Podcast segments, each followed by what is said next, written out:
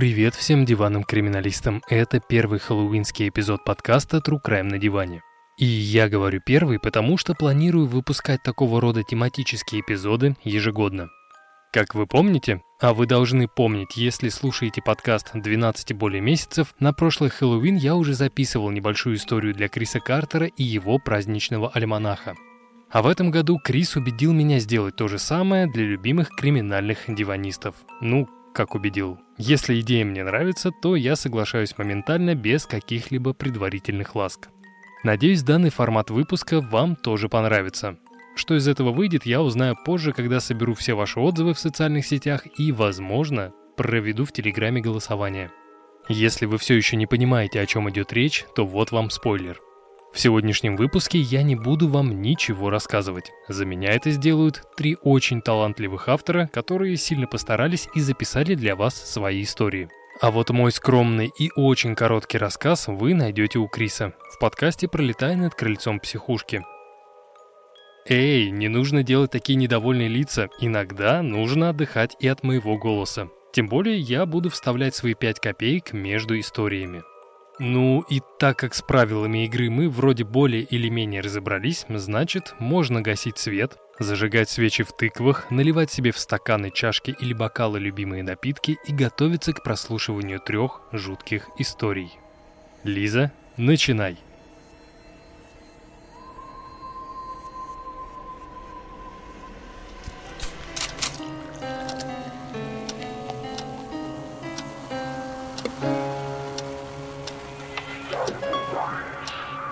Привет, меня зовут Лиза. И иногда люди в комментах к подкасту «Скрим Сода» пишут, что у меня довольно искусственный голос. Но я не обижаюсь. Если роботы кого-то раздражают, значит, настоящий человек у микрофона еще кому-то нужен. А то в последнее время воображение рисует ужасы в духе бегущего по лезвию.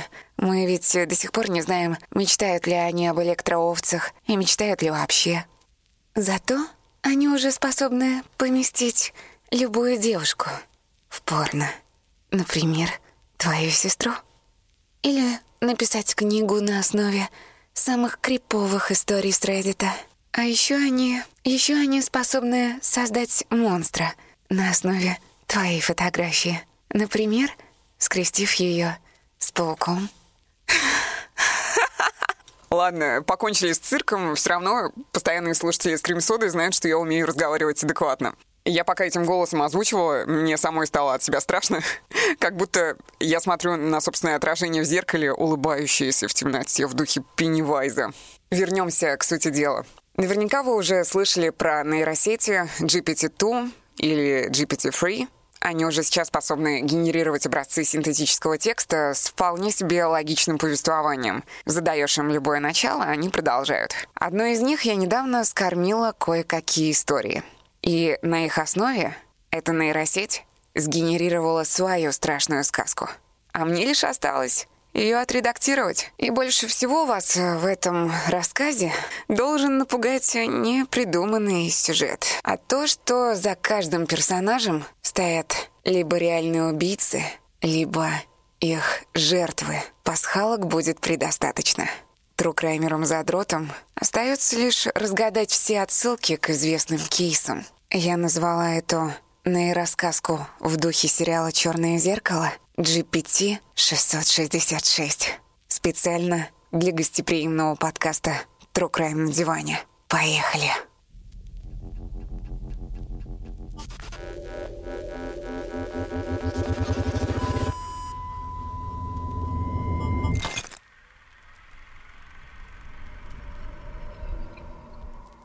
Давным-давно Дровосек встретил девушку золотыми глазами. Они сразу влюбились друг в друга, поженились и решили, что родят столько детей, сколько природа даст. Первенцем стал Гензель, и после его рождения взгляд матери потускнел, потерял былой блеск. Затем на свет появилась Гретель, девочка с внешностью фарфоровой куклы.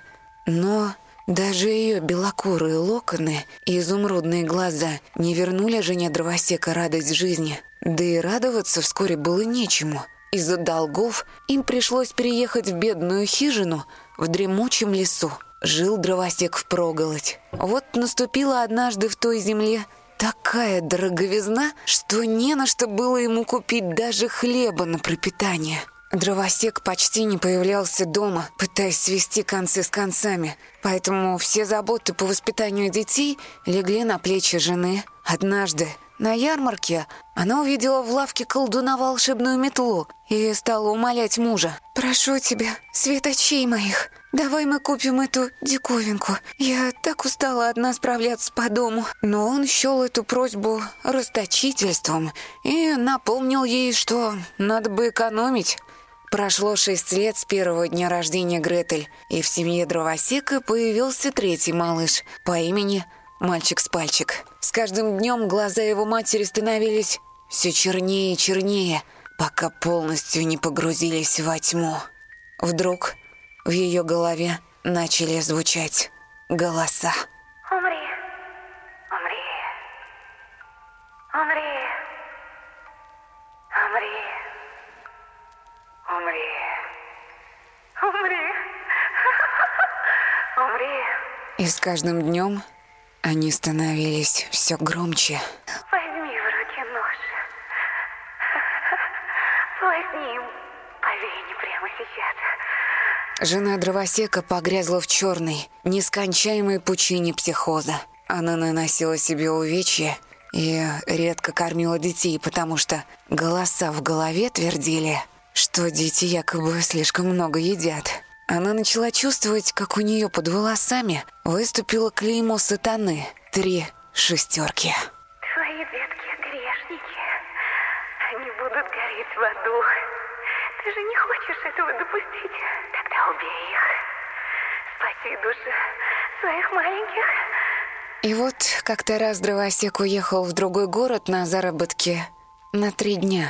В первый же день жена усадила Гензеля и Гретель за стол, накормила кутьей и велела строго-настрого сидеть до ее возвращения, а сама взяла на руки мальчика с пальчика и ушла. Под утро она появилась на пороге хижины в лохмотьях, мокрая до нитки. Но шестимесячного сына с ней не было. Тогда Гретель спросила, Мамочка, а, а где братик? «Он теперь в лучшем мире», — ответила мать. Вечером того же дня она усадила Гретель за стол, дала ей курку хлеба и велела никуда из хижины не уходить. А Гензеля взяла за руку и повела в дремучий лес. Но Гретель побоялась оставаться одна денешенька, и к тому же ей было любопытно, что же это за лучшее место, лучший мир, о котором говорила мать. Отправилась девочка по их следам, пока не набрела на глубокое, темное озеро. Вдруг Гретель услышала крик брата. Стала идти на звук и, наконец, увидела, как мать пытается утопить Гензеля, а он вырывается изо всех сил. Мать твердила. Только так снять проклятие. Только так не сопротивляйся. Твой брат уже в лучшем месте. Гретель взяла булыжник, подошла к матери со спины и ударила по голове со всей силы, которую только могли произвести маленькие фарфоровые ручки шестилетней девочки. Мать пошатнулась и отпустила сына. Четырнадцатилетний Гензель добрался до берега, взял еще один камень, замахнулся и попал им душительнице прямо в голову. Она упала, потеряв сознание. Дети положили камни ей в карманы и бросили тело на дно озера – оплакивая мать, но не видя иного выхода. Мы не можем вернуться домой. Сказал Гензель. Почему? Спросила Гретель. Мы не знаем точно. Вдруг мама была в сговоре с отцом, и они оба хотели нас убить. Стемнело. Гензелю и Гретель пришлось идти целую ночь и весь день с утра до самого вечера. Но выбраться из леса они не могли. Идут, идут, а лес все глубже и темней. И если бы вскоре не поспела помощь, они выбились бы из сил. Наступил полдень, и вдруг, откуда ни возьмись, черная кошка удивительной красоты. Гензель и Гретель пошли за ней следом, пока, наконец, не добрались до пряничного домика, из трубы которого шли мыльные пузыри. Дети так мечтали поесть и смыть с себя все напоминания о кровавом прошлом, что подпрыгивали от счастья. Вдруг открылась дверь, и оттуда вышла, опираясь на костыль, старая бабка. Она покачала головой и сказала. «Милые детки, кто это вас сюда привел? Ну, милости просим, входите в избушку, худо вам тут не будет». Она взяла их обоих за руки и ввела в свою избушку. Принесла им вкусного красного печенья, а после обеда дала каждому по куску мыла и отправила купаться в тазу.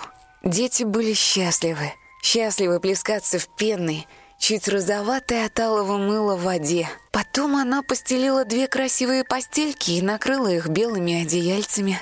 Улеглись Гензель и Гретель и подумали, что попали, должно быть, в лучшее место — но только часы пробили двенадцать, как на их кровати из ниоткуда опустились железные клетки, и старуха злобно засмеялась. Как вы уже догадались, милый домик был лишь приманкой для изголодавшихся путников. Старуха убивала гостей топором, трупы расчленяла и растворяла каустической содой, после чего варила из останков мыло – то самое мыло, которое она дала Гензелю и Гретель. А из крови жертв готовила то самое печенье, которым дети угощались. Но убивала она не только из страсти. Старуха заключила сделку с дьяволом ради спасения своего сына, которого забрали на войну. Согласно договору, ей требовалось совершать человеческие жертвоприношения каждое воскресенье. Ты, мальчишка, покрупнее будешь. Сперва тебя. Завтра прикончу. А эту куколку отложим на недельку. И вкусное печенье из тебя выйдет, зеленоглазка. Сказала вслух старуха и ушла спать. Бедные дети молились всю ночь, не смыкая глаз какой-то момент Гретель начала, рыдая, приговаривать. «Как же я не хочу становиться взрослой никогда. Хочу, чтобы все это закончилось». В тот же миг на другой стороне комнаты загорелся огонек глаз. Это был мальчик. Настоящий мальчик с загадочной улыбкой залетел в окно. Он был одет в платье из сухих листьев и прозрачной смолы. «Кто ты?» — воскликнула Гретель. Меня зовут Питер Пен. Мальчик достал из кармана дудочку. Волшебная музыка распахнула двери клетки, и Питер Пен, подхватив брата с сестрой, вылетел из дома, пока старуха в гостях у Морфея предвкушала убийство своих новых жертв, не догадываясь о том, что они ускользнули. Спустя минуту Питер Пен перестал держать Гензеля и Гретель, и они осознали, что могут кружить в свободном полете, не жалея времени даже на то, чтобы облетать колокольни и острые шпили зданий. Они все летели и летели. Временами становилось темно, потом опять светло, было то холодно, то снова теплело. Гензелю казалось, что они пролетели уже сквозь три ночи и пронеслись над двумя морями. В конце концов, он намекнул, что им с сестрой необходима еда.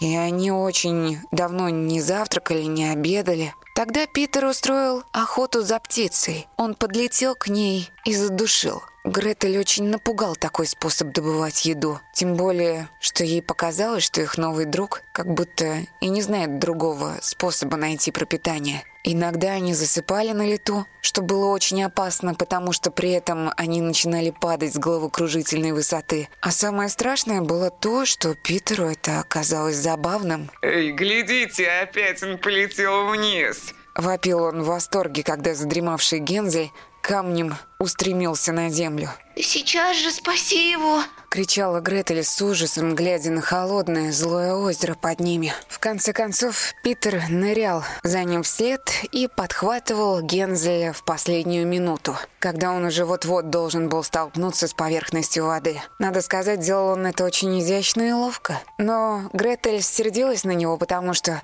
Питер уже очень при этом любовался собой, и покрасоваться ему было важнее, чем спасти человеку жизнь. Питер-то мог сколько угодно спать в воздухе, не падая. Он просто ложился на спину и как будто плыл. Происходило это частично от того, что сам он был легонький, как пушинка. «Братик, давай посмотрим, как там папа?» Обратилась к Гензелю сестра. «Если только подглядим издалека. Питер, как нам найти дорогу?» Пен подал знак лететь за ним. И Дети приземлились на дерево рядом с покосившимся домом в дремучем лесу. Гретель спустилась вниз и подкралась к окну, в котором увидела страдающего отца. Дровосек места себе не находил от горя и приговаривал в состоянии отчаяния. «Дети мои, что же с вами?» Гретель не выдержала и сразу же кинулась в объятия к папе, а Гензель остался сидеть на дереве. И в это время Питер шепнул ему на ухо. «Вижу, она в вашей семье любимица. Тебе, наверное, малость обидно бывает». Дети вернулись домой к отцу. Жизнь их потихоньку начала налаживаться, насколько это было возможно после всего, что они пережили. Изредка по ночам к ним в окно прилетал погостить Питер Пен, но забирал с собой только Гензеля полетать мотивируя тем, что девчонкам не место в их мужских развлечениях. Так прошел год. Однажды дровосек оставил своих детей, уехав на заработки на ночь. Гензель уже подрос и мог сойти за главного в доме. Часы пробили полночь. Гензель встал с постели с ужасающей улыбкой. Подошел к кровати сестры. Гретель проснулась, думая, что они шутливо будут бороться. Они с братом часто так дурачились, как и многие дети. Но Гензель набросил на нее одеяло и со всей силы закрыл ей рот. Он навалился на нее, чтобы даже Путникам в лесу не было слышно. В любой момент он мог отпустить Гретель, и она приняла бы это за очередное дурачество. Поняв, что прекрасно справляется, Гензель подал негромкий сигнал. Тогда Питер Пен залетел с ножом, передав оружие. И тогда брат в порыве ненависти начал наносить сестре удары в лицо, а Питер Пен кричал ему в ухо. «Посмотрим теперь, кого будет любить отец. Убей ее!» Всем нравилась только ее кукольная внешность. Даже мать хотела убить вас, брата ее оставили в живых только потому, что она красивая. Бездыханное тело Гретель лежало на окровавленной постели, а Гензель кинул нож рядом с жертвой, и они с Питером Пеном улетели в Неверленд. Как ни странно, мечта Гретель в тот же миг сбылась. Помните, она просила никогда не становиться взрослой. Глубокая печаль заполонила сердце дровосека, и не было ему больше радости. Положил он свою красавицу в хрустальный гроб и каждый день приносил к нему цветы, и каждую ночь охранял у гроба ее покой, пока сам не умер от горя. Так лежало тело изуродованной братом девочки, пока мимо не прошел колдун-кукловод по кличке Папа Карабас. Он искал по всему свету детские могилы и создавал из мертвых детей марионетки, устраивая в своем кукольном доме постановки, скрытые от людских глаз. Карабас прошептал заклинание над стеклянным гробиком девочки. И лег спать прямо на него, на стеклянный гроб. Он спал несколько дней, пока под крышкой маленькая фарфоровая ручка не постучалась и не сказала. «Привет, папочка». В главных ролях жена дровосека, Андрея Йейтс, Гретель, Джон Беннет Рэмси, Гензель, Майкл Кроу, Старуха, Леонардо Чанчули, Питер Пен, Аарон Хаузер, Папа Карабас, Анатолий Москвин.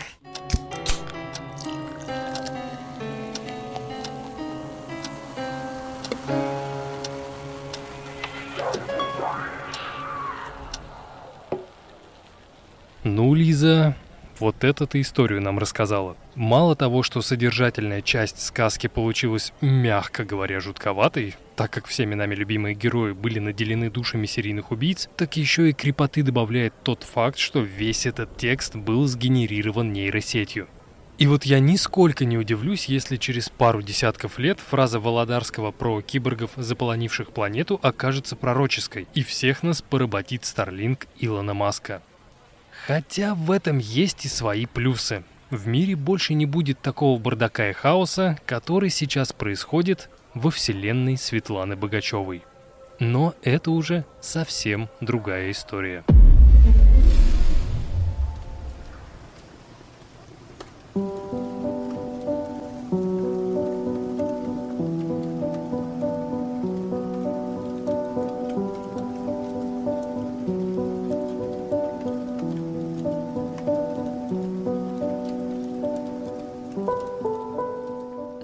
Здравствуйте, слушатели самого уютного True Crime подкаста True Crime на диване. Обычно в своем подкасте я рассказываю о том, что писатели, которых мы привыкли считать сладкими булочками, на деле были обычными людьми со своими пороками, бухали, играли в карты, изменяли женам. А что, если я вам скажу, что среди литераторов есть и настоящие убийцы – 5 октября 1838 года в газете «Нью-Йорк Сан» появилось объявление. Пропала красавица из табачной лавки Мэри Роджерс. За любую информацию о ней семья дает вознаграждение. Она была прекрасна. Ее любил весь Манхэттен, настоящая нью-йоркская знаменитость. Поглядеть на юную продавщицу приходили со всего города. Они писали стихи. Каждый хотел за ней ухаживать. В ряду ее поклонников было много знаменитых писателей, художников, поэтов – а тут такое. Кроме того, ее мать обнаружила предсмертную записку, и исследователи изучили ее и пришли к выводу, что у автора было твердое и неизменное желание покончить с собой. Но тревога оказалась сложной. Через несколько дней Мэри вернулась, заявив, что все это время была у подруги в э, Бостоне. Классическая история. Если бы не одно «но». 25 июня 1841 года Мэри ушла из дома, предупредив жениха, что отправляется навестить свою тетушку, миссис Даунинг, на Джейн-стрит. Молодые люди договорились встретиться вечером на углу Бродвея и Энн-стрит. Домой Мэри Роджерс не вернулась. Три дня спустя в реке Гудзон, неподалеку от пещеры Сибилы, обнаружили обезображенное тело Мэри Сесилии Роджерс. Полиция не сомневалась. Девушка была убита – что нам вообще известно о Мэри Роджерс? На самом деле не так уж и много. Она проживала с матерью в Хабакене, это небольшой городок на западном берегу Гудзона, и когда девушке исполнилось 17, в результате несчастного случая погиб ее отец. И с того времени, чтобы хоть как-то можно было прокормить себя и мать, Мэри трудилась в табачной лавке Джона Андерсона на Либерти-стрит в Нью-Йорке. Приятная внешность привлекала в магазин все больше и больше новых клиентов – и многие из них были знаменитыми людьми. Мэри нравилась вообще всем, ей даже прозвище дали «девушка с сигарами». Когда в семье появился достаток и удалось приобрести дом на, на Сау-стрит, мать Мэри стала сдавать постояльцам меблированные комнаты. И одним из таких постояльцев был жених Мэри, Дэниел Пейн. Да, именно Дэниела она предупредила, что поедет к тетке. А когда она не вернулась, ее даже не сразу начали искать. Дело в том, что в тот день была сильная гроза, и все решили, что, вероятно всего, она задержалась из-за погоды. На следующий день с раннего утра молодой человек находился на службе и лишь в обед чувствовал, что что-то не так, вырвался домой, чтобы узнать, а что там вообще с его невестой. И оказалось, что она не возвращалась и ничего о себе не сообщила. Встревоженный Пейн помчался на Джейн-стрит и был очень удивлен, когда мисс Даунинг, та самая тетушка, сообщила ему, что племянница ее не навещала. Дэниел искал Мэри у родственников, искал у знакомых, а вечером написал в газету, описал внешность пропавшей пообещал награду за любые сведения о ней. Ее обнаружили.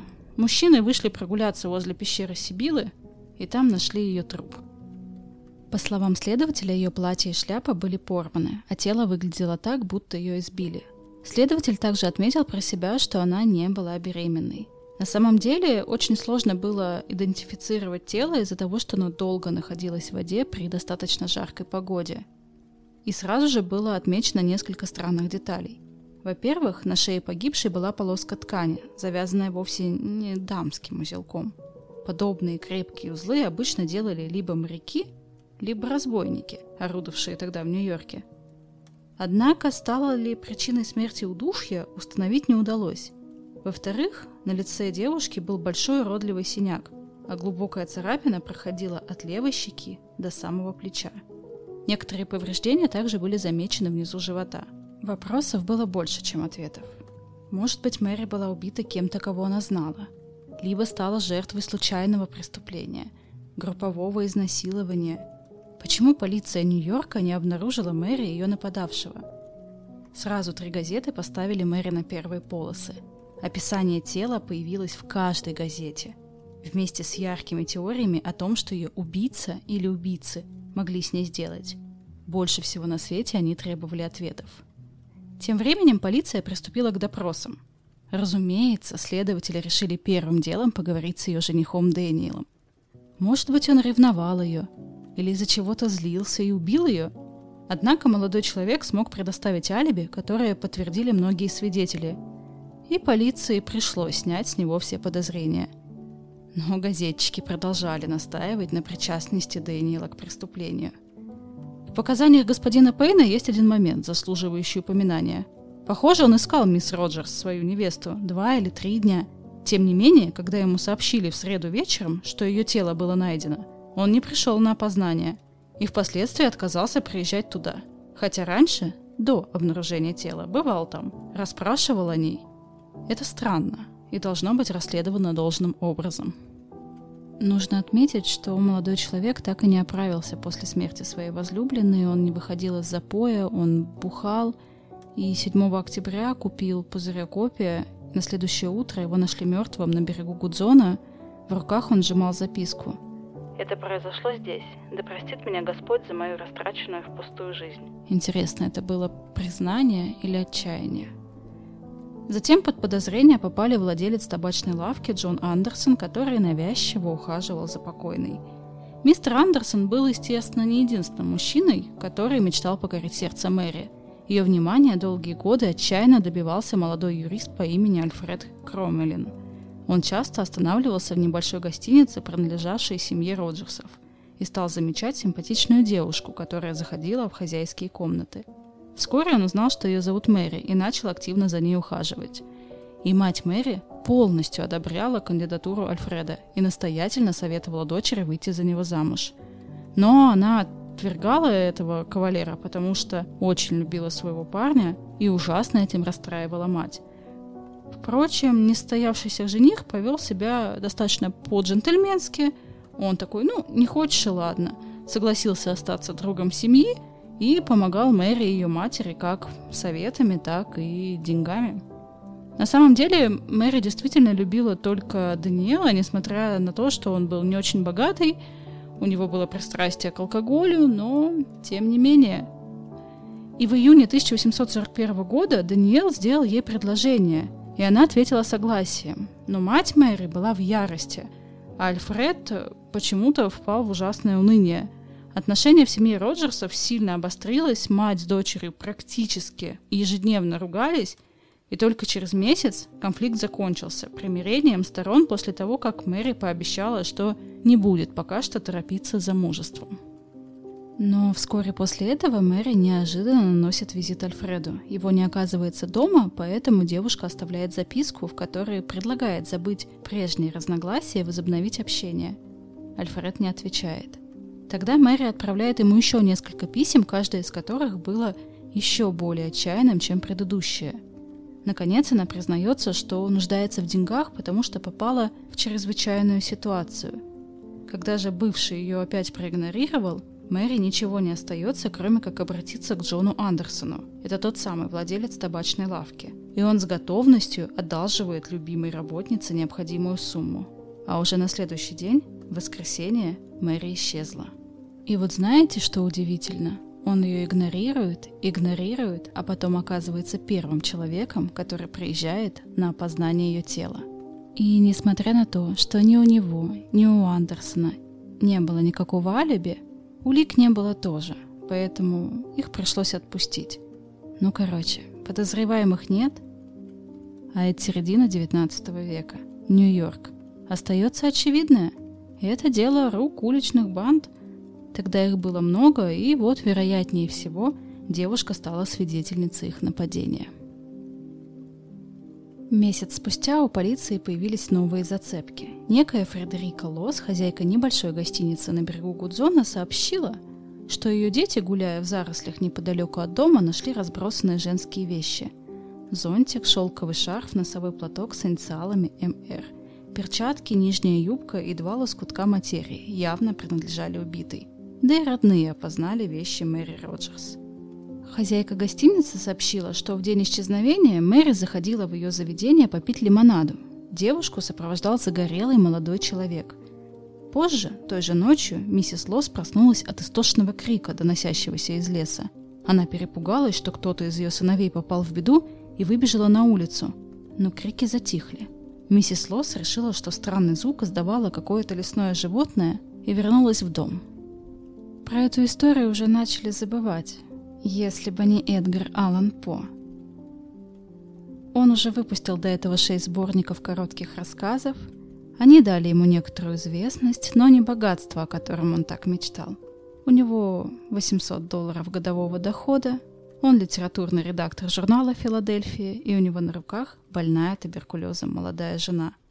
У него уже есть дебютный рассказ «Убийство на улице Морг», и ему надо писать продолжение – придумать какую-то историю, которую должен был расследовать вымышленный им инспектор Агюст Дюпен.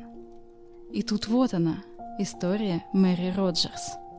Конечно же, была проведена маскировка. Мэри получает французскую фамилию Роже, Нью-Йорк сменяется Парижем, а Гудзон — Сеной. Ну вот, собственно, и все отличия. Ну, вообще не узнать. Под предлогом описания того, как Дюпен разгадывает тайну убийства Мэри, я фактически чрезвычайно скрупулезно исследую реальную трагедию в Нью-Йорке, писал по своему приятелю 4 июня 1842 года. Не упуская никаких деталей, я последовательно анализирую мнения и доводы наших газетчиков по этому делу и показываю, я надеюсь убедительно, что к раскрытию этого преступления никто еще и близко не подходил. Газеты пошли по совершенно ложному следу. На самом деле я полагаю, что не только продемонстрировал ошибочность версии гибели девушки от рук банды, но и выявил убийцу. Рассказ по «Тайна Мари Роже» публиковался в журналах для женщин с ноября 1842 по февраль 1843 года, и там он с безукоризненной логикой доказывает, что убийцей мог быть лишь смуглолицый человек, морской офицер, последний, с кем видели Мари, с ним она куда-то исчезла на несколько недель тремя годами ранее. Да, да. Помните, я говорила, что три года назад она там к подруге моталась? Уезжала. Но вот поговаривали, что ни в какой подруге она не уезжала, и что ее видели в Нью-Йорке в компании морского офицера. И ее прям донимали этим, а она такая, да я мамой клянусь, я у подруги была. К сожалению для читателей и к радости редакции, на этом, так и не назвав имя преступника, По завершил свое повествование. Он прибегал к этому приему в своих ранних детективных рассказах. Ну и, собственно, журналам было дано разъяснение, что причины они, конечно же, упоминать не будут, потому что многим читателям они покажутся очевидными, но мы опустим из текста некоторые подробности, касающиеся продолжения, распутывания вот этого явного слабого следа. Но это уже вообще никак не меняло дело – Рассказ наводил на новую версию. Подозреваемый сам Эдгар Аллан По. Появились предположения, что писатель, не желая до конца раскрыть тайну своего следствия, опасался возмездия, потому что сам и есть убийца. Но был ли он способен на такое преступление? Давайте обратимся к личности писателя. В этот период, сложный период своей жизни – он стремился вырваться из состояния бедности и достичь какого-то литературного признания. Он боролся с алкоголизмом, возможно, с наркотиками.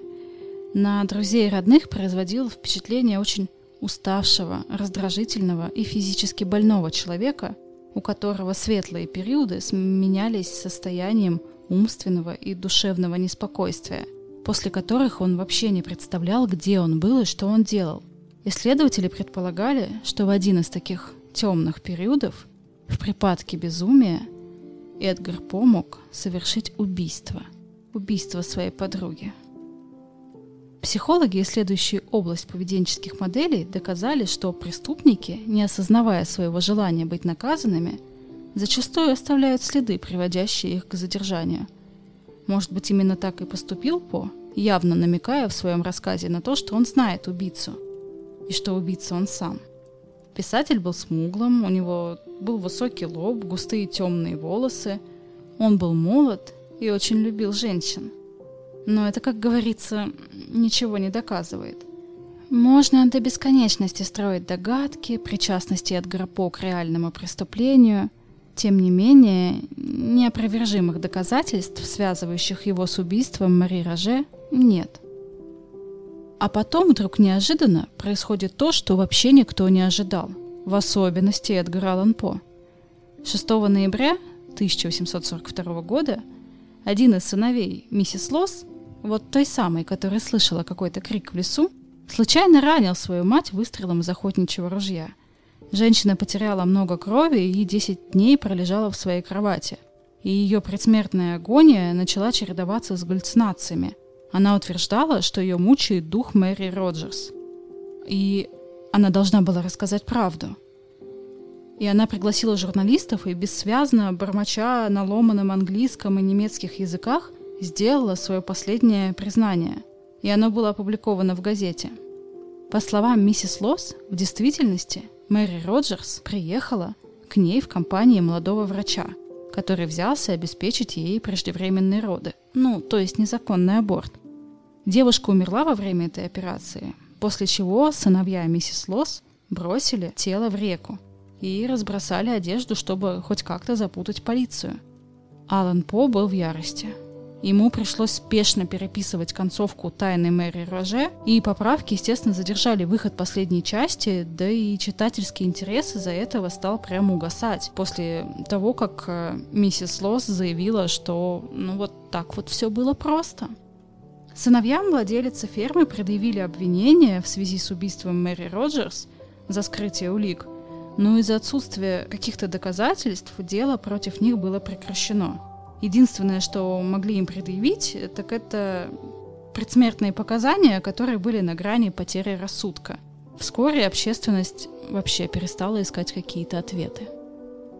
Версия про аборт выглядит вполне себе разумной.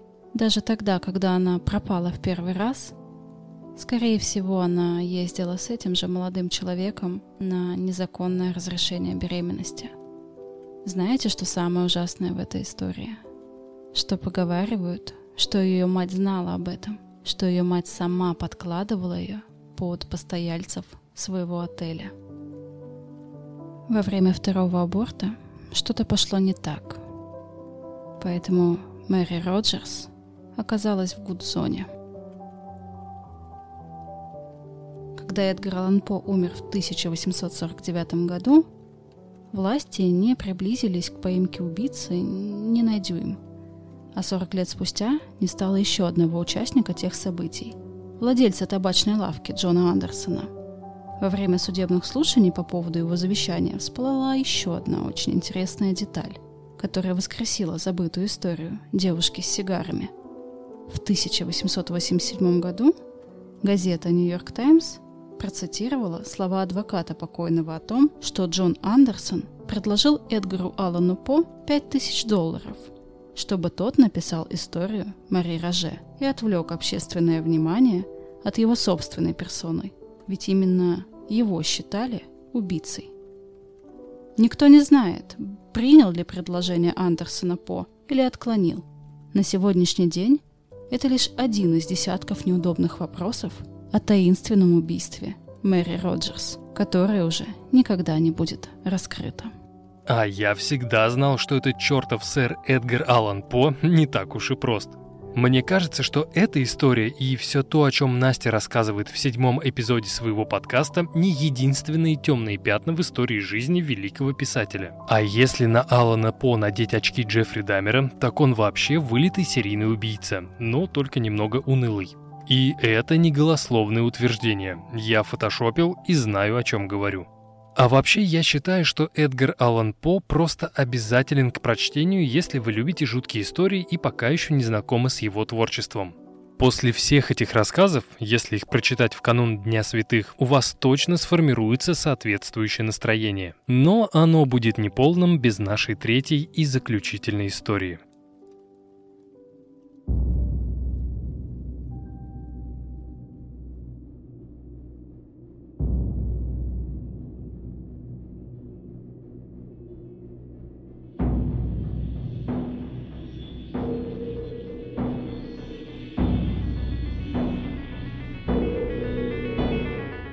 это снова я. Прежде чем начнется обещанная история, я хочу сделать небольшой дисклеймер для тех, кто еще не знаком с творчеством и формой повествования следующего автора. Сам же он допускает, что может понравиться не всем, хотя лично мне его стиль изложения очень сильно импонирует. А вот если вы с этим автором знакомы, то, думаю, вас ничего не должно отпугнуть. Ни черный юмор, ни нецензурная лексика, которую я решил не цензурировать, ни длительность истории и ее содержание. Ну а теперь, думаю, мы можем начинать.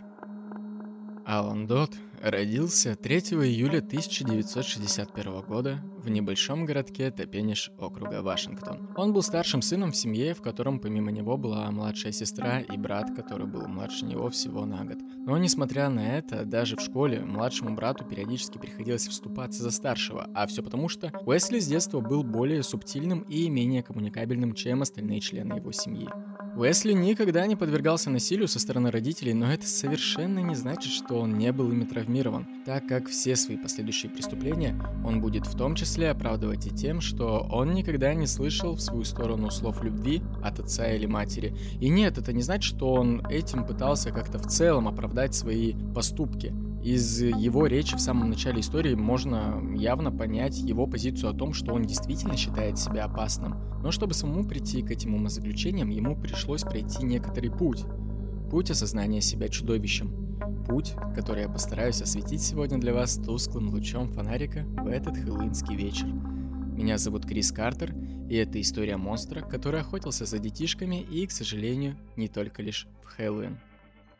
И да, Уэсли действительно был обделен вниманием родителей. Возможно, это и не было более критично, чем у тех многих из вас, кто рос в статусе старшего ребенка, когда, знаете, при рождении нового все внимание уходило нему. Но Уэссу было прям-таки тяжковато. При всем при этом он не смещал фокус своей злости на брата или сестру, а оставлял ответственность непосредственно за самими родителями. Судя по воспоминаниям Уэсли, которые стали одним из источников к этой истории, эмпатия не была сильной стороной его родителей. Об этом я могу судить даже только под тем случаем, когда мать могла заставить переодевать Дода свои штаны и нижнее белье при других взрослых, даже тогда, когда он испытывал уже явное смущение, будучи достаточно взрослым ребенком. Как минимум, последний из подобных упомянутых моментов случился в возрасте 8 лет, и примерно до этого возраста он время от времени страдал от энуреза.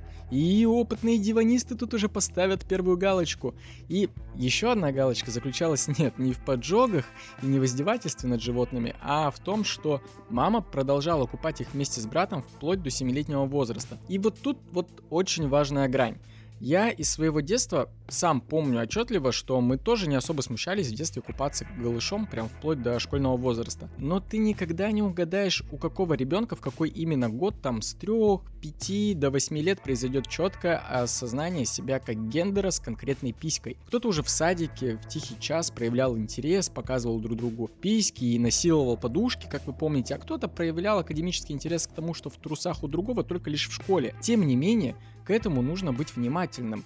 Но мама Уэса таковой не являлась. Именно поэтому она немного проебала моменте, когда ее десятилетний Уэсли решил, что знакомиться с девочками, снимая перед ними штаны, это отличная идея.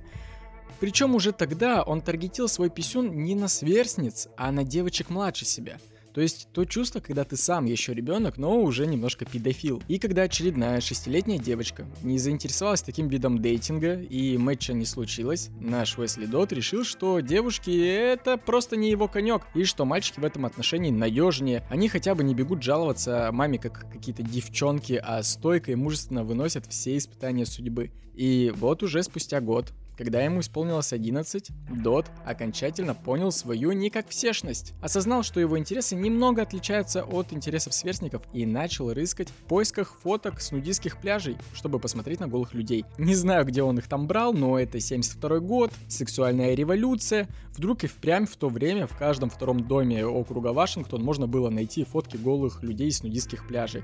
Но такие фотки у него действительно были. А еще через год уже и его одноклассники начали выкупать, что Уэс какой-то странный, и пытались вывести его на чистую воду. Я, как человек, который впервые столкнулся с буллингом в 12, могу заявить, что пятиклассники это самые коварные пидорасы, потому что в 14 взрослые уже ожидают от них, что они будут вести себя как демоны, а в 12 у этих демонов еще вполне себе такие детские невинные глазки. Ну и короче, устроили они ему такой пранк. Один из парней, типа по секрету, рассказал Уэсу о своем желании сходить вместе с ним в душ. И когда Уэс ответил взаимностью, пацан тут же побежал по школе, рассказал всем, что Уэсли педик. Разумеется, здравствуй, школьная травля.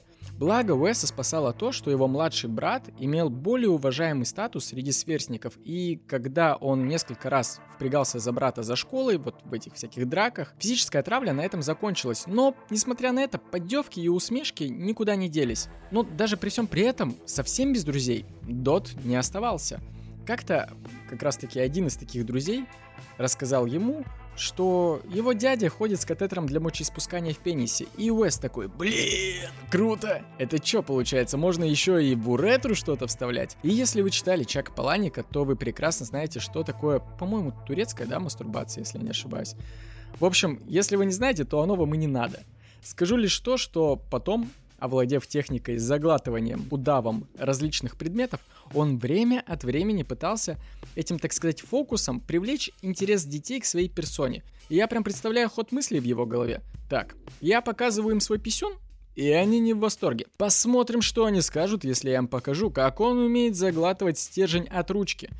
Цыганский цирк, там конь ворует сам себя. Тибетский заклинатель змей, которого мы заслужили. Так вот, на этом его развлечения не заканчивались, ведь когда ему исполнилось 13, он понял, что ему даже не обязательно долго ходить по улице и искать одиноких детей. Можно ведь просто встать в окне и показывать прохожим детям свой писюн прямо из окна. Идеально! Все как в стриптиз-баре, смотреть можно, трогать нельзя. Но это только пока, ведь вскоре, разумеется, на него начали поступать жалобы. С ним даже беседовала полиция, и об этом даже узнал его отец. Но отец ничего с этим не сделал. Он решил это замять. Он решил никак не вникать в эту ситуацию и никак не поднимать вопрос пубертата с сыном. А пубертат наступал. И когда он наступил, Уэсли уже не хватало только лишь эксгибиционизма. Он хотел, чтобы его змея кто-нибудь пожамкал. И, о боже, то, сколько креатива он вкладывал в то, чтобы продать детям возможность пощупать себя за писюн, какое-нибудь рекламное агентство взяло бы его на две ставки. Как-то раз он оказал жест доброй воли своей тетушке, чтобы посидеть вот с ее детьми, со своим двоюродным братом и сестренкой. И своего двоюродного восьмилетнего брата он развлекал тем, что предложил ему игру перетягивания каната, где, внимание, веревка по двум концам крепилась за их письки. Ну и разумеется, это была лишь прелюдия к первому настоящему сексуальному контакту Дода с ребенком. В тот день он занялся анальным сексом сначала с двоюродным братом, потом в тот же день он приставал к своей двоюродной сестре, которой тоже было 8, и к ее брату, которому было уже 6. Слава богу, этот опыт не привел к каким-то там физическим повреждениям тела брата Дода, так как тот не особо-то и жаловался потом маме, просто дети рассказали, что они играли в какие-то очень экстравагантные игры. В то же время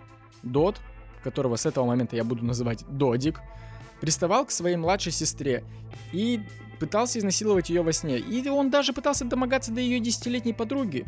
И так как все эти дети могли быстро настучать родителям, Додик понял, что безопаснее всего проявлять себя с незнакомыми детьми, устраивая им то, то, что он гордо именовал как «шоу на дороге», Шоу на дороге заключалось в том, что Додик, которому недавно подарили велосипед, уезжал куда-нибудь на проселочную тропинку, где обычно гуляют дети. Он останавливал их и предлагал сыграть во всяческие придуманные им же самим игры. К примеру, приведу самую там, простую «Угадайка», в которой дети должны были с закрытыми глазами на ощупь понять, что за предмет лежит в их руках. И со стопроцентной вероятностью в какой-то момент в детских ладошках оказывался писюн Уэса. Фантазия вообще никогда не оставляла его в покое. В этот период бешеного пубертата он описывал в дневнике множество своих сексуальных практик, в которые перетягивал свои причиндалы ремешком от часов, вешал на него различные утяжелители и гантельки, обмазывал его какашкой... Так, стоп, что? Зачем? А?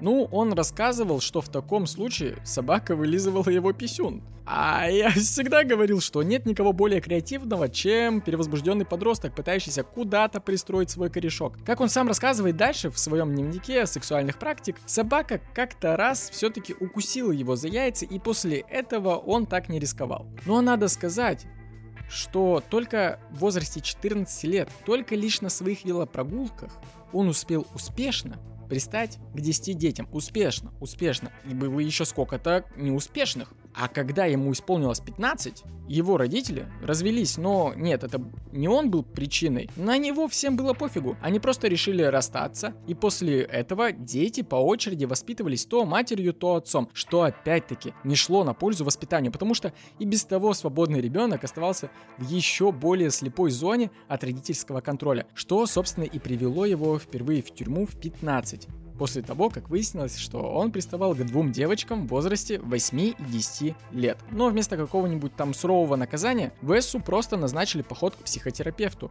И она вроде даже старалась что-то сделать с растущим педофилом, но Уэс был настолько не заинтересован, что не проявлял абсолютно никакого интереса к терапии и просто ходил туда для галочки. А как мы знаем, если пациент сам не заинтересован в своем лечении, то насильно ты его и не вылечишь. В 16 он продолжал приставать к детям, и несмотря на небольшое население городка, люди почему-то продолжали доверять Уэсу роль няньки для своих детей в вечер субботы. Правда, всего только на один раз.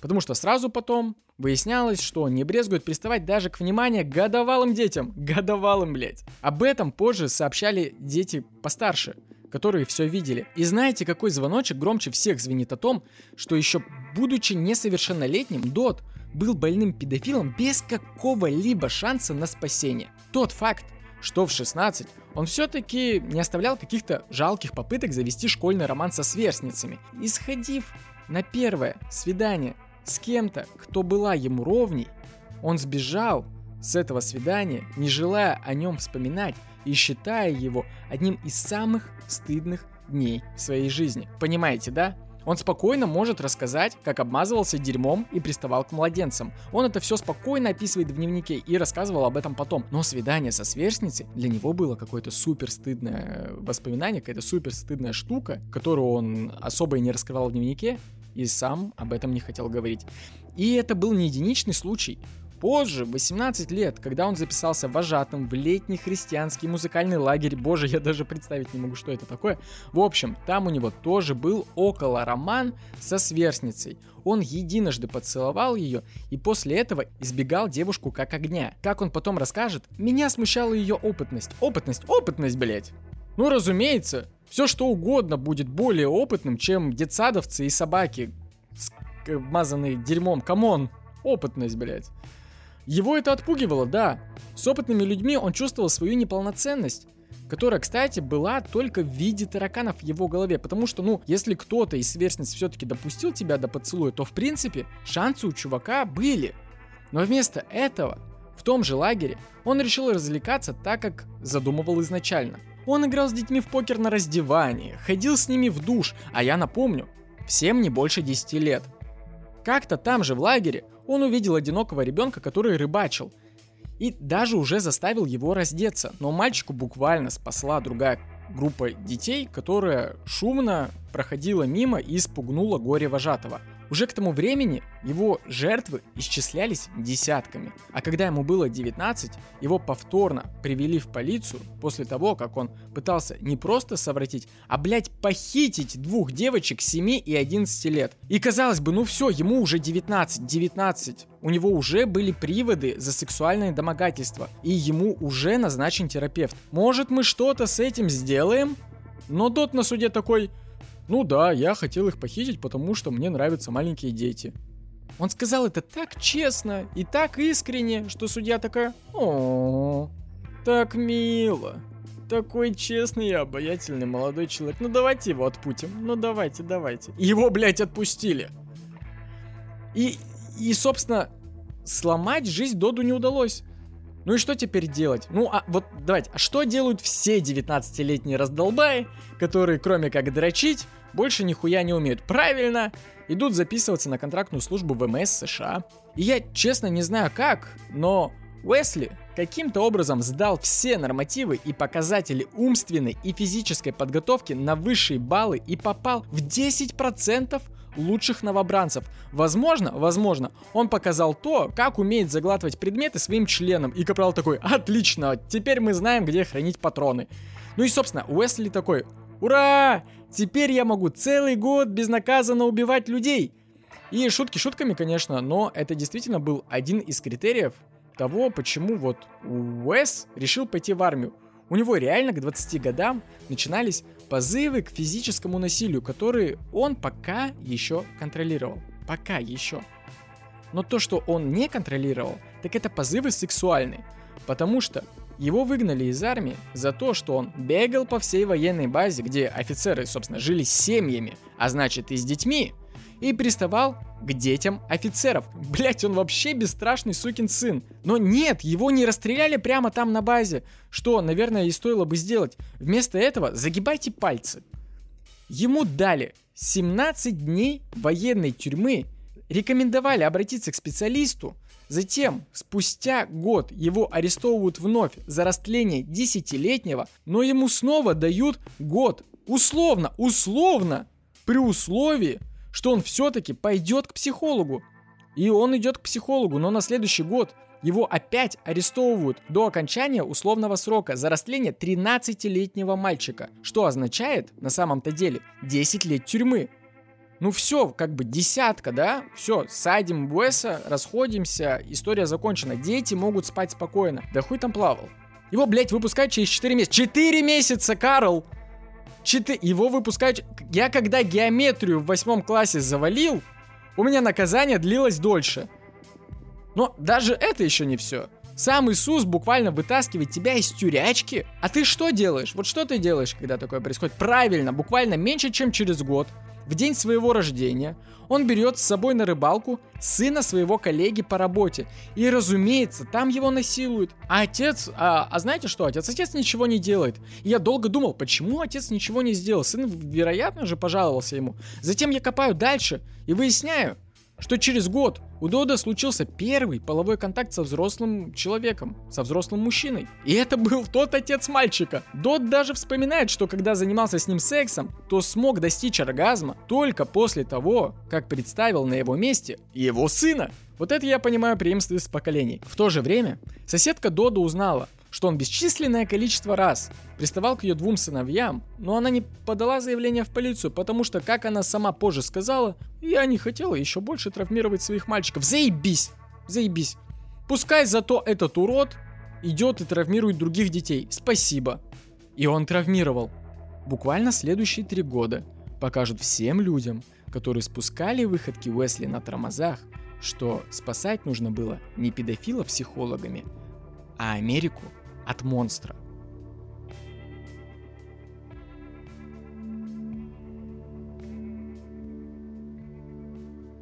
Дот достал карту и буквально целенаправленно стал искать другое место в пределах штата Вашингтон, где он мог бы уже эскалировать свои внутренние темные фантазии и не быть под чутким присмотром шерифов. Он выбрал Сиэтл, так как понимал, что если его задержат там, то максимум, что ему сделают, это выдвинут обвинение в непристойном поведении, в то время как дома с ним бы уже не церемонились, и за то же самое впаяли бы обвинение в домогательстве. Это был 89 год. Если преступление не резонансное, то отделы даже внутри штата не всегда запрашивали информацию о ранних делах нарушителя. На это и была сделана ставка. Переехав в Сиэтл, он описывал в своем дневнике фантазии, в которых он больше не принимал от детей отказа и брал их силой, и это стало его новой стратегией. В то время он снимал комнату с родителями двухлетнего, частично глухонемого ребенка. И когда Уэсли оставили, разумеется, посидеть с ним, он связал ребенку руки и ноги ремнем от халата. Разумеется, ввиду возраста и дефектов речи, ребенок никак не мог пожаловаться или хоть как-то намекнуть родителям на то, что с ним происходило – это продолжалось какое-то время, а затем в дневнике Дода появилась запись. Чем я больше думал об этом, тем более захватывающей звучала идея убийства. Я планировал много способов убить мальчика. Тогда я начал думать о пытках, кастрации и даже каннибализме. Но даже такой больной ублюдок, как Уэс, понимал, что убийство соседского мальчика – это оверпалево – Поэтому он начал искать себе первую жертву для убийства, так сказать, на стороне. Работая охранником на стройке, он заприметил восьмилетнего, одинокого, гуляющего мальчика. Заговорив, он пытался силой привести его домой. Но ребенка спасла природная хитрость. И я уже много раз говорил в своем подкасте о том, какие уловки помогали жертвам спастись из лап убийц. Первое и, наверное, самое главное правило, когда нет возможности громко позвать на помощь, это притвориться, что ты добровольно согласен на условия преступника, и что ты даже как будто бы искренне заинтересован в нем. И вот когда уже бдительность монстра спадает, вот тогда нужно действовать. Так и восьмилетний мальчик убедил Дода, что он как бы ну и не против особо пойти к нему в гости и поиграть, только он хочет взять с собой из дома свои игрушки. Уэс, не привыкший к подобной хитрости от восьмилетних детей и привыкший к их наивности, отпустил мальчика за игрушками и стал ждать его в указанном месте. Ребенок рассказал маме о странном дяденьке, и в тот же момент мать, разумеется, вызвала полицию – После чего Дот был арестован, но его карта сыграла. Несмотря на то, что прокурор черным по белому написала в обвинении «Закройте этого парня навсегда», он просидел всего 118 дней с условным сроком в год. Спустя пару лет после всей этой истории в интервью обвинительница только пожала плечами и сказала «Ну, блядь, я же вам говорила, Судья, к слову, потом ушел в отставку и отказался вообще от каких-либо комментариев. И после освобождения, чтобы вновь обнулить счетчик своих правонарушений, Дот отправился в Ванкувер, штат Вашингтон. Перед этим он поселился в мотеле со старой знакомой, которая думала, что у них с Додом что-то может получиться. И эта девушка на самом деле была готова хвататься за любого не пьющего и не сбивающего ее мужчину, просто потому что сама была матерью-одиночкой. Но спустя всего пять дней она в ужасе осознала, что Уэса интересует не она, а ее ребенок, и просто съехала от этого сумасшедшего педофила. Уэс же устроился клерком в компанию Пак Пеппер. И, видимо, для того, чтобы заслужить доверие коллег, он соврал, что был семейным парнем, что он был в разводе и что он недавно потерял ребенка от синдрома внезапной смерти в колыбели. Я на самом деле никогда ранее так часто не ссылался в своих историях на Чака Паланика, но и этот синдром хорошо описан в его книге «Колыбельная», я всячески рекомендую к прочтению. Лично я думаю, что он делал ставку на то, что из-за этой истории коллеги не будут сильно задаваться вопросом, почему этот Дот так много времени проводит э, на детских площадках, наблюдая за чужими детьми. Он ведь недавно якобы сам потерял ребенка, наверное, тоскует мужик. А Дот наблюдал. Он даже специально поселился в комнату, окна которой выходят на одну из таких площадок. А еще он приметил рядом густой парк, что на самом деле не редкость в округе Вашингтон, и он посчитал, что это место может стать отличными угодьями для его будущей кровавой охоты. Это был парк Дугласа. Находился он всего в одной миле от его квартиры. 2 сентября был днем труда, и Дот, будучи на выходных, скучал в своей квартире. Как он расскажет позже, у него не было тогда ни телевизора, ни радио, поэтому как только он оставался один на один со своими демонами, они вместе начинали фантазировать. На следующий день в его дневнике смерти, я не шучу, кстати, он так его и называл, появилась запись. «Если я смогу забрать его домой, у меня будет больше времени на различные виды изнасилований, а не на один быстрый секс перед убийством». Также в дневнике начали прослеживаться прямые обращения к дьяволу. Ранее он в шутливой форме писал, что продал душу дьяволу, но затем он начал прям записывать просьбы дьяволу благословить его на охоту. Еще через день он стал готовиться к охоте. Он взял крупный нож для рыбного филе и зафиксировал его бинтом к лодыжке. Также, вооружившись парой длинных шнурков для депривации или удушения жертвы, к тому моменту он еще не решил, что будет делать. Он вышел в парк и наблюдал за двумя катающимися на велосипедах Билли и Коулом, десятилетними родными братьями. Дот перегородил мальчикам дорогу и приказал остановиться. Когда дети слезли с велосипедов, Дот повелительным тоном сказал «Так, я хочу, чтобы вы оба пошли за мной». Детей воспитывали по принципу, что старших нужно слушать. И если взрослые что-то говорят, то они точно не причинят вреда, по крайней мере, если ты ни в чем не виноват. Если ты знаешь, что тебя не за что наказывать, то нет причин бояться взрослых. И мальчики последовали за Додом, не понимая, что этот дядя от них хочет. Может быть, ему понадобилась помощь? А может, это смотритель парка, и они катались где-нибудь там, где не стоило кататься? А может, это вообще кто-то из друзей их отца с работы? В любом случае, мальчики молча шли за Уэсом. Они прошли мимо пары подростков, но Дод запретил им с ними как-то говорить. Они сошли с тропы в лесистую местность и начали подниматься вверх по склону. Оказавшись в густой местности, он приказал бросить велосипеды и встать мальчикам спиной к спине. Мальчики до сих пор не понимали, э, что вообще от них хотел этот дядя, но все равно послушались. «Как вас зовут?» «Меня зовут Кол, а это мой брат Билли». «Сколько вам лет?» «Десять». Дот был немного расстроен, что они были такими взрослыми для него, но он уже не был готов отпускать свою добычу. Он связал им запястье и заставил повернуться к нему. Это было похоже на какую-то очень-очень странную игру. Но игра оказалась не такой веселой, когда Дот спустился перед мальчиками на колени. Один из вас должен позволить мне спустить с него штаны. Билли был охвачен ужасом. Он начал тихо плакать и поскуливал себе под нос. Дот сказал Коулу, что хочет сделать ему минет. Коул тогда спросил, а это будет больно? Нет. Х Хорошо. Дот вспоминал, что ему больше нравился Билли, но Коул был более спокоен, и он решил не доводить Билли до еще большей истерики. Коул тогда спросил, «Почему вы делаете это с нами?» «Потому что я должен это сделать».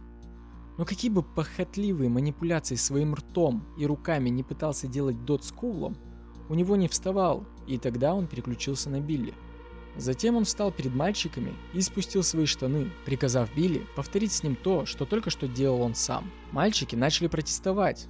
Они говорили, что хотят кушать, что нужно предупредить их отца, иначе тот будет ругаться.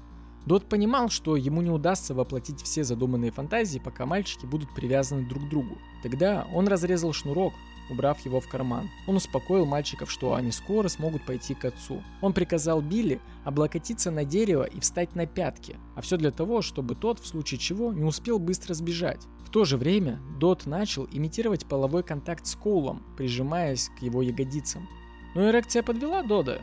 Видимо, безотказный стояк в сделку с дьяволом тогда не входил. Тогда Дот подметил, что в следующий раз нужно будет делать все не так торопливо, потому что, как говорит сам Дот, из-за эмоционального давления он перенервничал. Но на тот момент Дот разозлился и достал нож. Мальчики в ужасе попятились назад. Дот стал размахивать лезвием перед Коулом. Коул, окаменев от страха, говорил «Пожалуйста, не убивайте нас, мистер, мы, мы никому не скажем». В этот момент Дот вонзил лезвие в живот Билли. Коул пытался сбежать, и Дот пытался вонзить лезвие и в живот Коула, но промахнулся и попал в бок. Пока Дот отвлекся на Коула, Билли схватился руками за рану на животе и побежал через лес к дороге, ориентируясь на шум проезжающих вдалеке машин. В этот момент Дот нанес Коулу еще два удара. Лезвие попало в плечо и в грудь мальчика. На третьем ударе мальчик замер, лежа на земле. Затем Дот побежал догонять Билли, который несся сквозь деревья, удерживая рану на своем животе.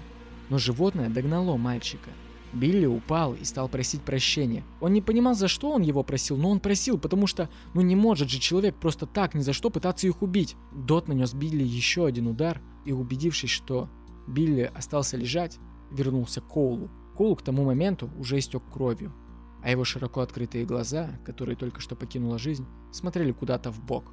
Дот долго, будучи зачарованным, рассматривал труп ребенка, но не прикасался к нему – чтобы случайно не оставить свой ДНК на теле мальчика. Именно поэтому он и не стал никак прятать тела, оставив их просто лежать там, где они и упали. Гуляющий подросток обнаружит тело Билли на следующий день. Он был еще жив.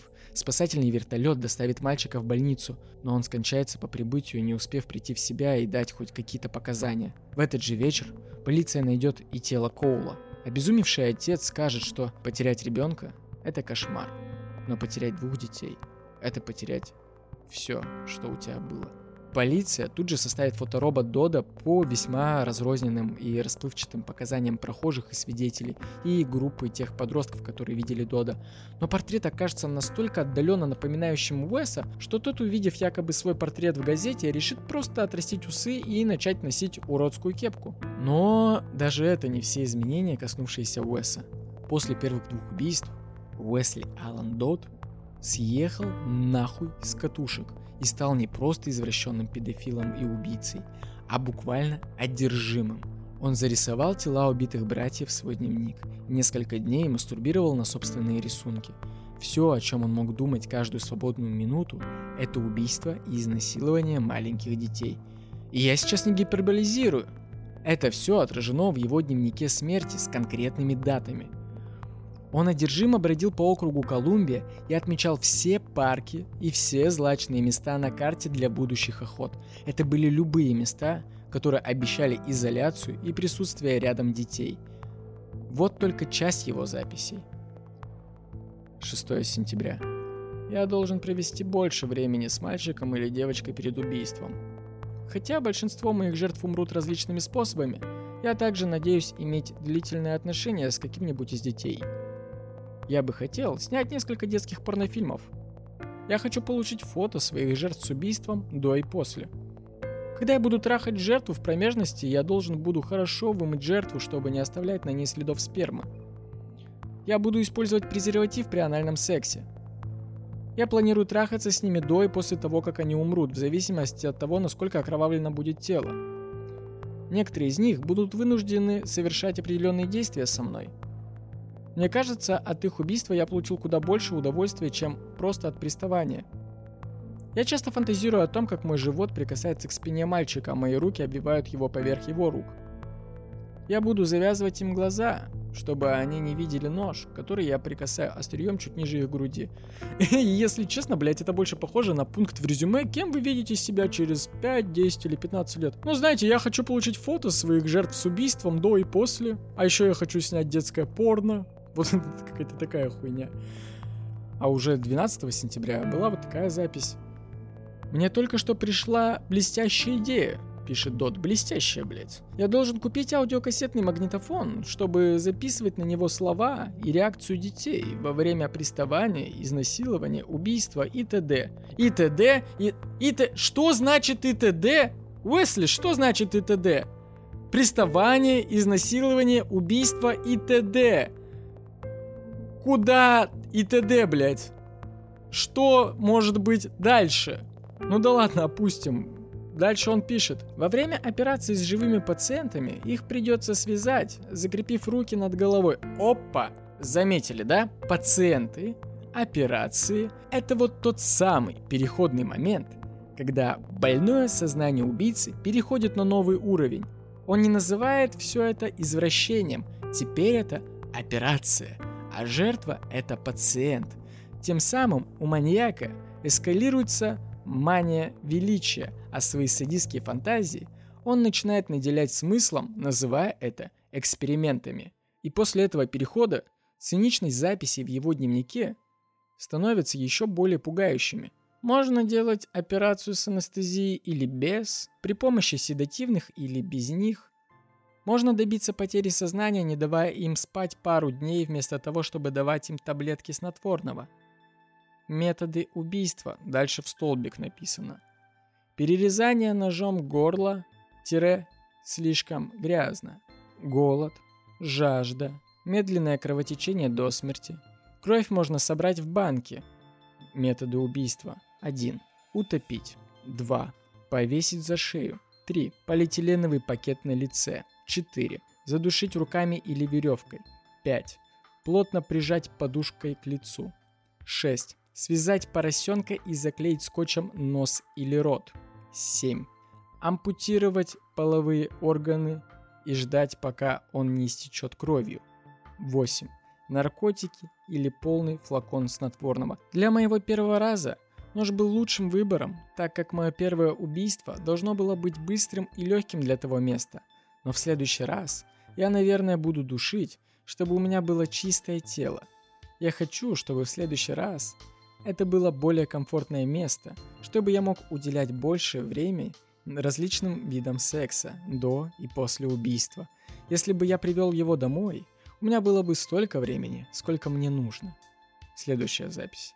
Я купил набор ножей, скальпелей и пинцетов, которые помогут мне в моих исследованиях. Рядом он нарисовал ручкой свое новое изобретение. Это была деревянная дыба, на которой по ногам и рукам зафиксирован голый ребенок. Фотку, кстати, с этим рисунком можно увидеть в моем телеграм-канале. Ну, а далее вообще пушка. В следующей части Дот пишет молитву сатане, в которой просит, цитата, «Предоставить мне мальчика 60 лет, с которым я бы мог сосать и трахаться, фотографировать и делать исследовательскую операцию». Сатана такой, ага, ага, помедленнее, бро, я записываю. Следующая запись. Если условия на предыдущей странице будут выполнены, и я смогу удовлетворить себя, сделав снимки и проведя исследования, то я спокойно отдам душу сатане. И сатана такой, ты, блядь, мне еще условия будешь ставить, мальчик? Ну и ладно, давайте я просто зачитаю последнее. Я также хочу найти себе мальчика и держать его у себя в качестве секс-раба, пока тот не повзрослеет, чтобы потом найти нового. Ну, тут все тоже уже понятно. Явно шиза. Секс, рабы, спецоперации, вот все понятно. В общем, Дот отправился на новую охоту. 29 октября на детской площадке возле школы Ричмонда Дот среди всех детей усмотрел малышку Ли Изели. И это был четырехлетний светловолосый мальчик, отец которого разрешил погулять самим вместе со старшим братом. Пока старший брат отвлекся, Уэс позвал Ли к себе и предложил ему весело провести время и заработать денег. Уэс протянул ребенку руку, и тот взял его. Они пошли к машине Уэса, и Ли сказал, что ему не нужны никакие деньги и что он хочет вернуться на площадку. «Да брось, малыш, будет весело», Сейчас мы доедем до твоего отца и спросим у него разрешения поиграть. Это немного успокоило Ли, и они сели в машину. Ли смотрел в окно и даже будучи маленьким, понимал, что они едут в какую-то другую сторону. Не переживай, малыш, мы сейчас приедем ко мне и хорошо проведем время. Но мой брат будет беспокоиться за меня. Я уверен, что твой брат тоже отлично проводит время. Только когда мы зайдем ко мне, веди себя тихо, потому что хозяйка дома очень не любит маленьких детишек. Дот завел Ли домой, и, разумеется, никаких игрушек там не было. Вместо игрушек он достал свой розовый фотоальбом с надписью на обложке «Семейные воспоминания», внутри которого были фото обнаженных людей, и он стал показывать альбом ребенку. Ребенку. Разумеется, Ли это не впечатлило. Затем он достал свой полароид, усадил Ли на кровать и сделал пару снимков. Убрав полароид, Дот приказал Ли раздеться, но мальчик игнорировал его приказы. Дот начал стаскивать с ребенка обувь и носки силой. «Я же сказал, малыш, тебе нужно раздеться!» Оставшись без носков, Ли понял, что сопротивляться бессмысленно, и снял с себя штаны и футболку сам. Дот зафиксировал запястье и лодыжки мальчика веревкой по разным углам кровати и продолжил его фотографировать. Затем он отвязал Ли, и следующий час, лежа на кровати, приставал к нему орально. Закончив, он включил ребенку мультфильм с медведем Йоги. И пока ребенок смотрел мультфильм, пытаясь абстрагироваться от ситуации, в которой оказался, Дот делал запись в дневнике. Ли счастлив. «Ли, ты хочешь провести ночь со мной?» Ли сказал. «Нет, мой брат, наверное, по мне скучает. Прости, малыш, но у меня нет никаких игрушек. А давай мы сходим с тобой в Kmart, и я куплю тебе игрушку Человека-паука или Робокопа. А потом перекусим в Макдональдс. Ли подумал над этим предложением и согласился. Они оделись и спокойно пошли в Kmart. Ли вел себя тихо, но в магазине начал плакать. Когда консультант спросил у Дода, в чем дело, он сказал, что его оставили присмотреть за племянником, а он к этому не привык. Такой ответ вполне себе устроил консультанта. Дод купил ребенку игрушку Робокопа, а в Макдональдсе никто не обратил внимания на плачущего ребенка, потому что Орущие дети — это буквально саундтрек Макдональдса. Там никто не обращает на такое внимание. И несмотря на то, что к тому времени уже вся полиция города была на ушах, брат Ли дал копам описание странного мужика на площадке, но никто все равно не помешал Доду и Ли вернуться обратно домой, где Ли какое-то время сначала играл с новым робокопом, пока Дод делал новую запись в дневник. Он не подозревает, что я скоро убью его. Наверное, я дождусь утра, чтобы убить его, так тело будет еще мягким к тому моменту, когда я вернусь домой с работы. У меня для тебя плохие новости, док. Трупное окоченение начинает развиваться с первого до третьего часа после смерти и полностью охватывает мышцы примерно через 6 часов. И оно снова станет мягким примерно на третий или даже, может, даже на шестые сутки, но к тому моменту уже начнут разрушаться ткани. Короче, твой план говно, братан. Но Доду было по барабану. Назвался доктором, значит доктор. Пока Дот обдумывал убийство, Ли наскучил его робокоп, Дот снова показал ребенку фотоальбом, пытаясь впечатлить его. Но это снова не возымело никакого эффекта, надо же. Ли попросился в ванную, но даже там Дот подглядывал за ребенком через щель, записывая в дневник. Я смотрел за тем, как он ходит в туалет. Еще через пару часов Дот в третий раз пытался заинтересовать Ли фотками, только уже проявленными фотографиями самого Ли – ли посмотрел с интересом, но сказал, что больше не хочет позировать голым. Запись в дневнике. Он даже не знает, что через 20 часов я буду снимать на камеру его голое, мертвое тело. Я задушу его, но задушу так, чтобы не оставлять на нем следов. Я буду хранить его тело на верхней полке своего шкафа. К 11 ночи они улеглись в постель. Дот на протяжении часа приставал к ребенку. Затем, ближе к рассвету, он изнасиловал ребенка. Запись в дневнике. Он проспал на мне полчаса, пока я растирал его больную задницу и спину.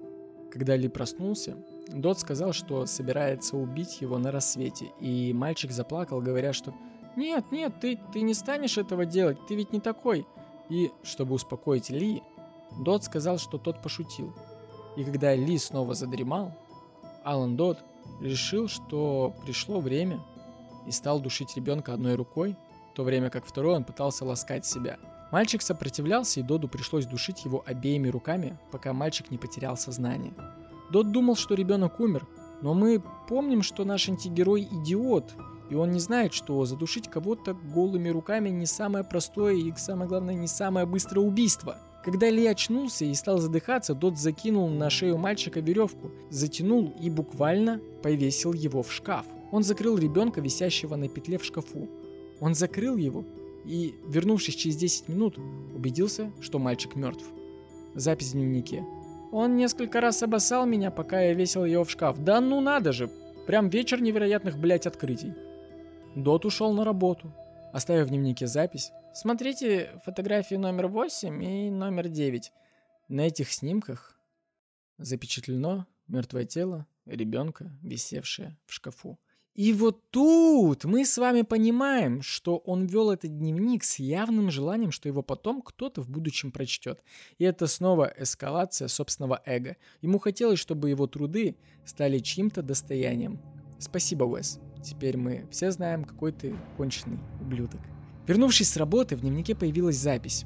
Он был твердый, холодный, фиолетовый и непривлекательный. Да ну надо же, Дот, правда! Кто бы мог подумать? Дот пытался заняться сексом с телом, но у него ничего не выходило, после чего он решил избавиться от ребенка, выкинув его в мешке на берегу озера Ванкувер. Он сжег одежду Ли, оставив себе на память трусы с охотниками за привидениями. Вскоре тело найдет охотник на фазанов, а коронер укажет причину смерти как удушение.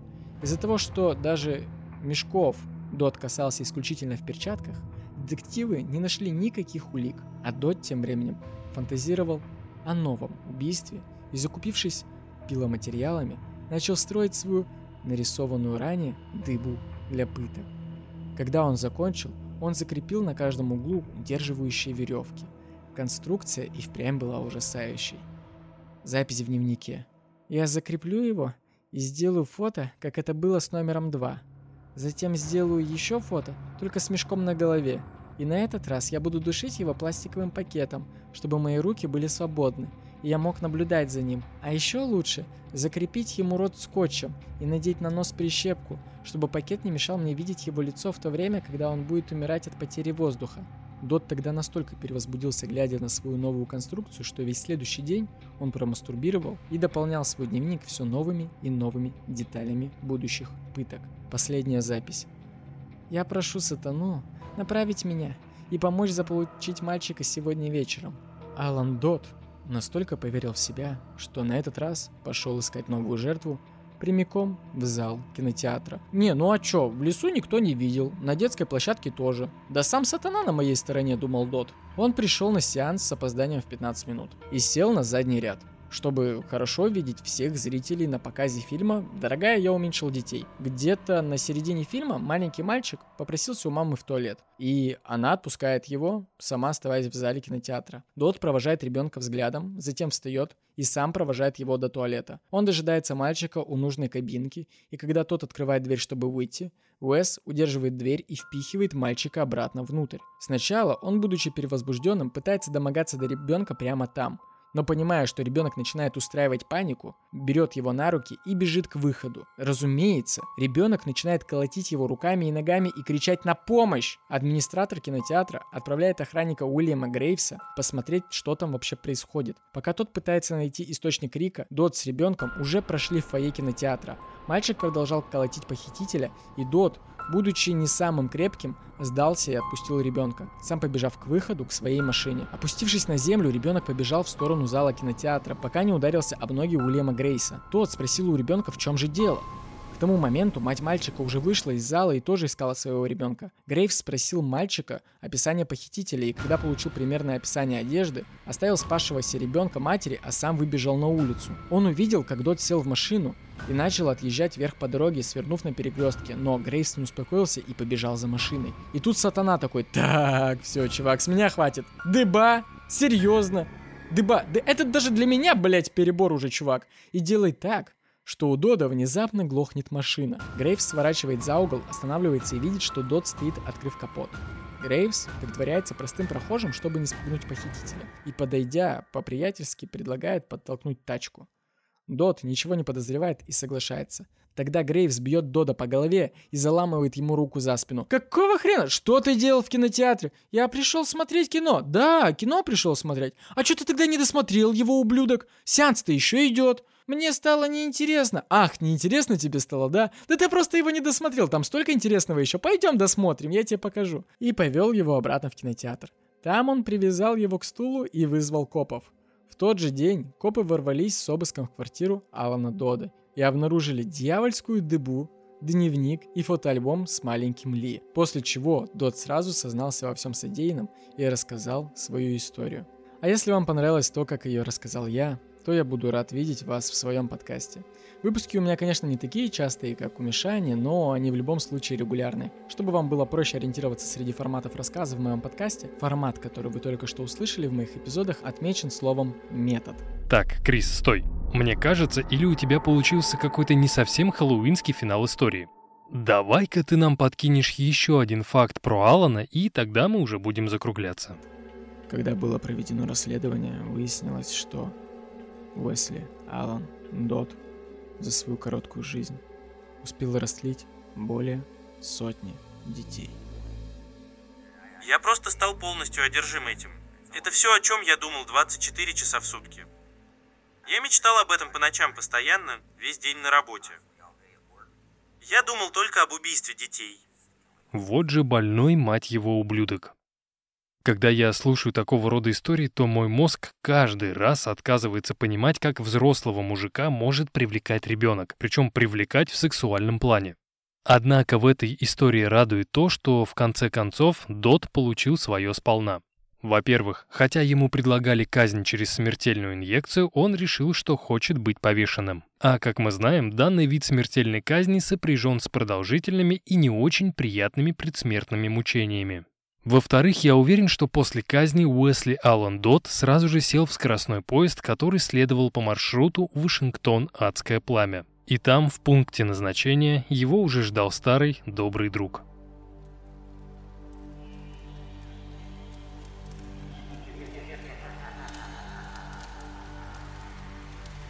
Эй, сатана, подкинь-ка Аллану дров, а то, мне кажется, он начинает получать от этого удовольствие.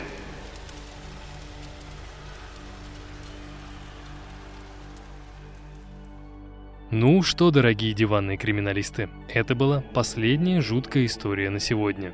Если вам показалось мало, то напоминаю, что у Криса в подкасте «Пролетая над крыльцом психушки» тоже вышел хэллоуинский эпизод. Также рекомендую ознакомиться с подкастом Лизы, которая была в сегодняшнем выпуске первой. Ее True Crime обитель называется «Скрим Сода».